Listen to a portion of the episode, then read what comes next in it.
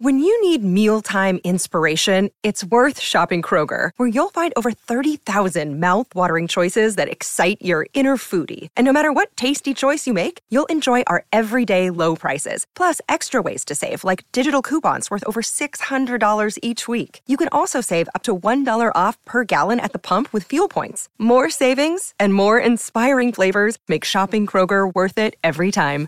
Kroger, fresh for everyone. Fuel restrictions apply. The all electric Kia EV6 with up to 528 kilometres of range. And Toolmart, the complete tool centre, serving WA for over 40 years. This is Sports Day.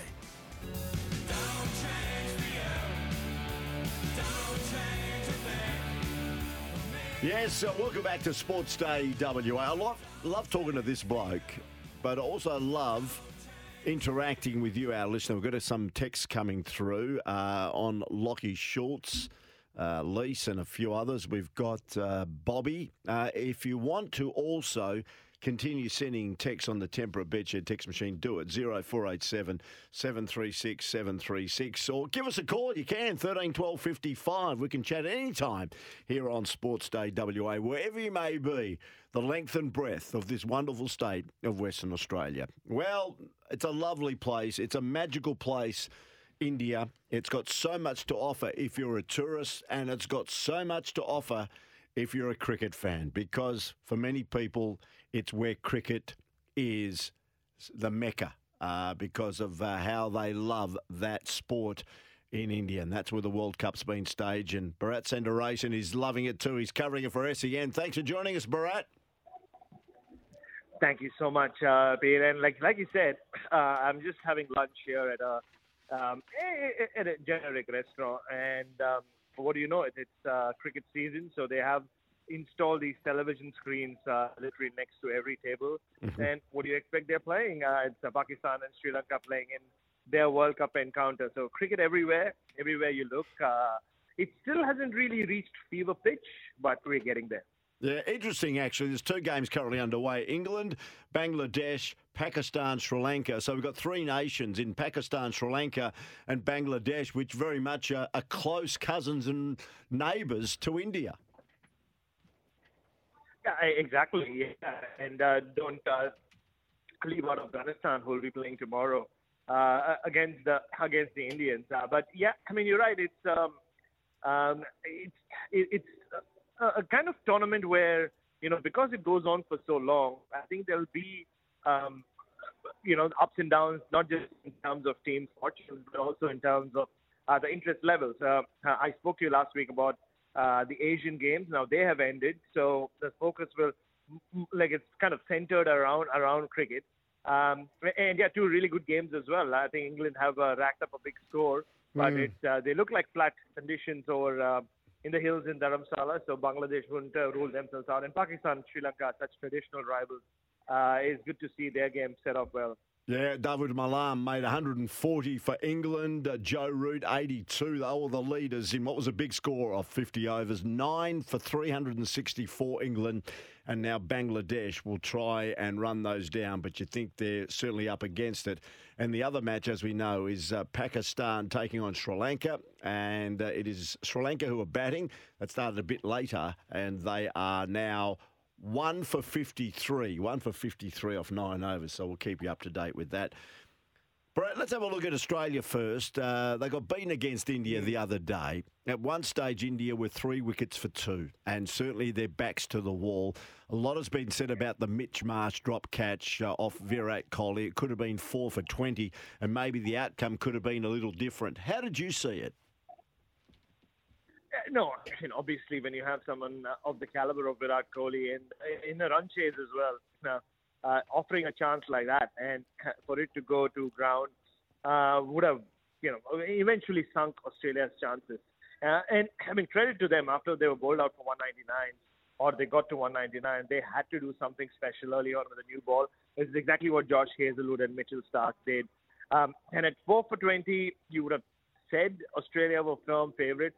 But I think the game was lost more more in the first innings. Uh, you know, they uh, started well, Australia. They were, what, 1 for 74 after the 16th over.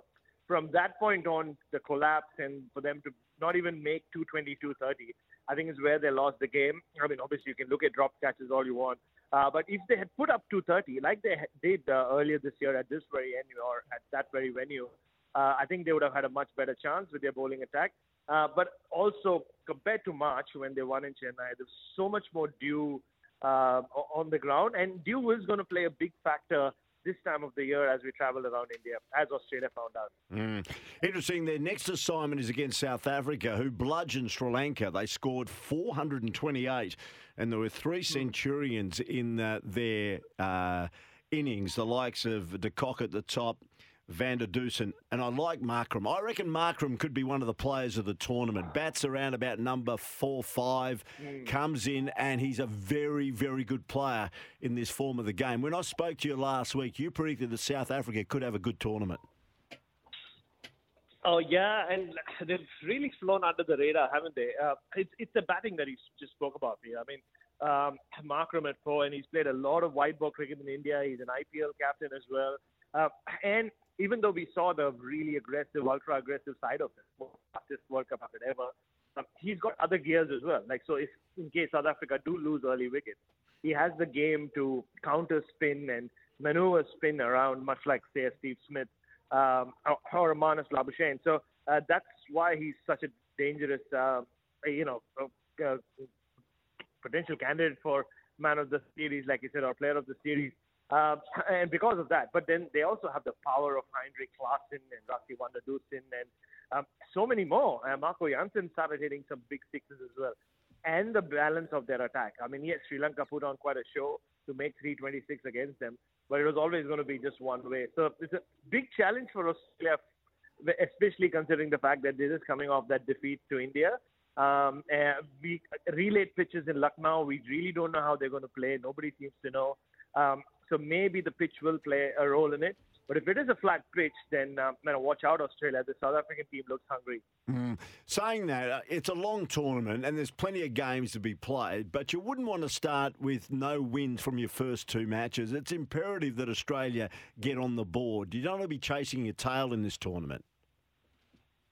Oh, not at all. I mean, even though it is long, uh, the matches are spaced pretty tightly to each other. I mean, there is a break for Australia after uh, between the New Zealand and the England games later in the month. But um, at, at this stage, yeah, I mean, even even if you're not winning consecutive games, you don't want to lose consecutive games, and then you're right. Then you start, ta- you know, putting a lot of pressure on yourself, and then suddenly the seven remaining matches uh, that don't count as just opportunities for you to come back, but uh, you put yourself into a must-win situation in every game, and that's when most teams falter. So, yeah, I mean, Australia would want to get their campaign right. It, it is a tough start for them in terms of the schedule. You have India, South Africa, and a very tricky team in Sri Lanka um, uh, in the, for their first three games. But yeah, I mean, you don't want to be facing Sri Lanka later on this week, uh, 2-0 down, uh, if that makes sense. Yeah. Saying that, looking at the Australian makeup for Sri Lanka, Mitch Marsh has had more better games than bad games. That was a one that he'll want to forget the other night. Out with no yeah. no score. I think he lasted six deliveries and got caught in the cordon, and then that dropped chance. Uh, he'd be feeling it. Uh, a bit of pressure on him at the top of the order in that match against South Africa. Do you sense any subtle changes to be made by the selection panel? Oh, look, um, uh, I, I was just um, at the team hotel a while back uh, speaking to Glenn Maxwell, who's doing a, who did a press conference for the Aussie press. Um, and yeah, I mean, he, he just based on what he said, and just I bumped into Marcus Stoinis as well. Looks like Stoinis will be back, uh, replacing his fellow Western Australian all-rounder in the middle order. Currently, there are just so many of them floating around these days. Um, that's the only change uh, I, I see happening, and it's a good change as well. I mean, Marcus Stoinis might not or might not be as consistent with the bat as, say, he would like to be, much like Cam Green. But he has been really good with the ball, with the new ball, and could bowl first change.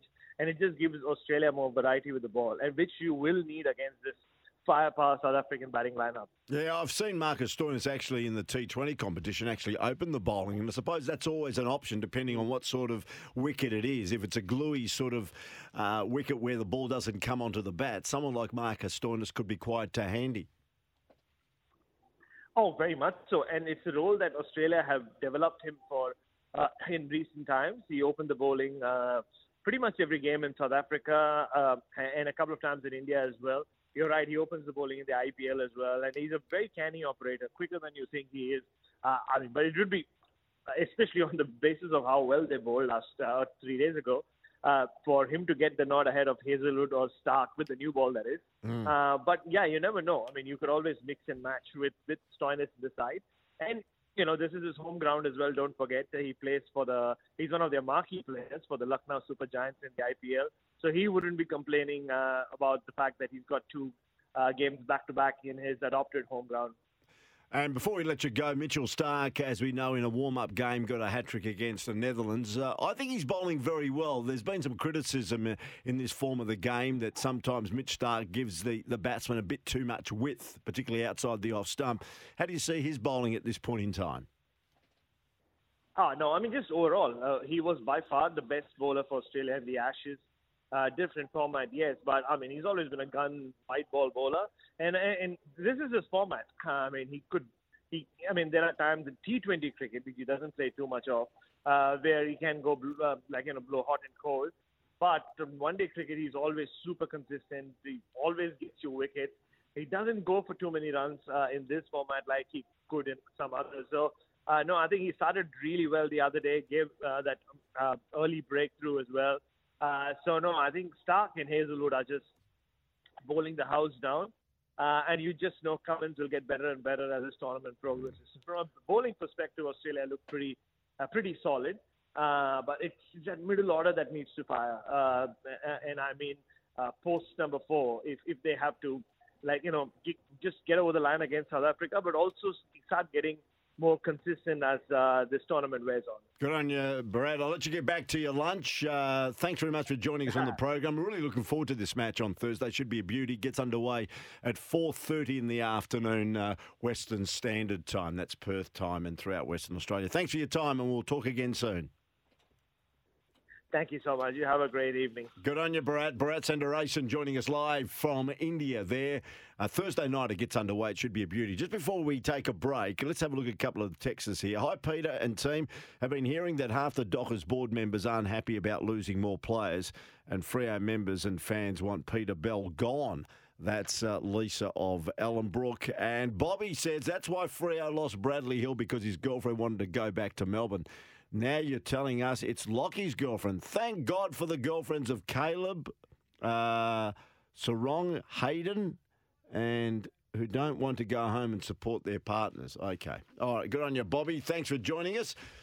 Uh, you can join us anytime on the Tempera Bedshed text machine. It it happens now. It happens, and it's going to happen more and more and more. Uh, that you know, in the end, footballers and this generation. Um, because they have to be uprooted from their home base and play in other states. We've seen it more so in recent years about players wanting to go back, and it's going to happen more and more and more.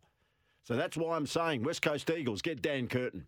Uh, if I was selecting, I'd get Dan Curtin or split your picks because I reckon Lockie um, Harley Reid will eventually go back to Melbourne. That's my prediction. But anyway, that's just me talking out loud. Uh, it's 27 past five. You're listening to Sports Day WA with Peter Vlahos. Thanks to the Kia EV6 GT World Performance Car of the Year and Toolmart, the complete tool centre serving WA for over 45 years. And don't forget, Beaumont Tiles is giving away a trip for two to American football's biggest game worth over $70,000 to shop in store at Beaumont's before November 12, and you're in with a chance to win. TNCs do apply. Don't go away. More after the break. AFL Trade Radio, thanks to Continental Tyres right here on SEN. Of course, Continental Tyres that was today's AFL trade update, which shows you it was a bit quiet uh, today because uh, in the end, James Harmes joined the Western Bulldogs. Ben McKay's free agency move to North Melbourne was completed, but there was no movement on Essendon's other likely free agent acquisition in Jade Gresham.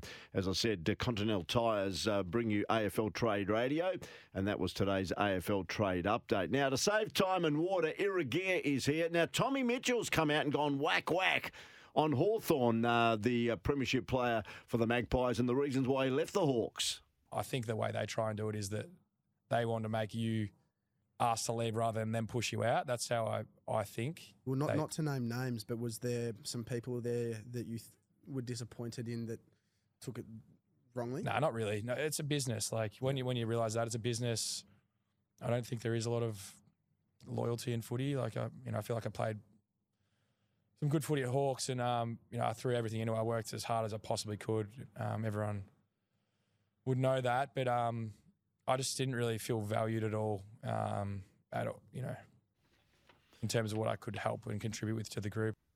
So there you go, whack whack. Uh, the Hawks, uh, Tom Mitchell, uh, he's laughing all the way uh, to a premiership now, and also possibly to the bank. Uh, interesting regarding what's happening with Tom Hawkins, the Geelong great, still reporting there's frustrations over the disagreement his management is having with Geelong.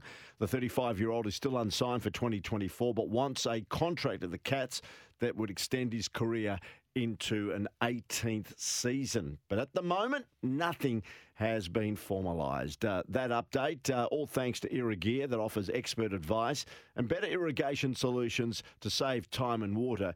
Irrigear is here. And don't forget, uh, the Wildcats, uh, we're on board with them. You can join the Red Army this NBL season by becoming a Perth Wildcats member today. Just uh, check everything online.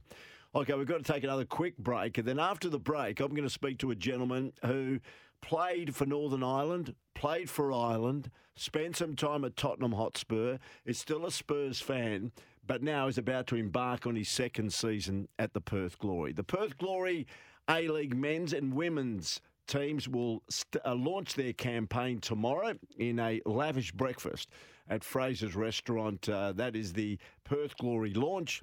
And Aaron McEneff is going to join us for a chat after the break. And I'm going to find out a bit more about what is a fairly interesting background, plus ask him a couple of questions about the season coming up. Don't go away. This is Sports Day WA.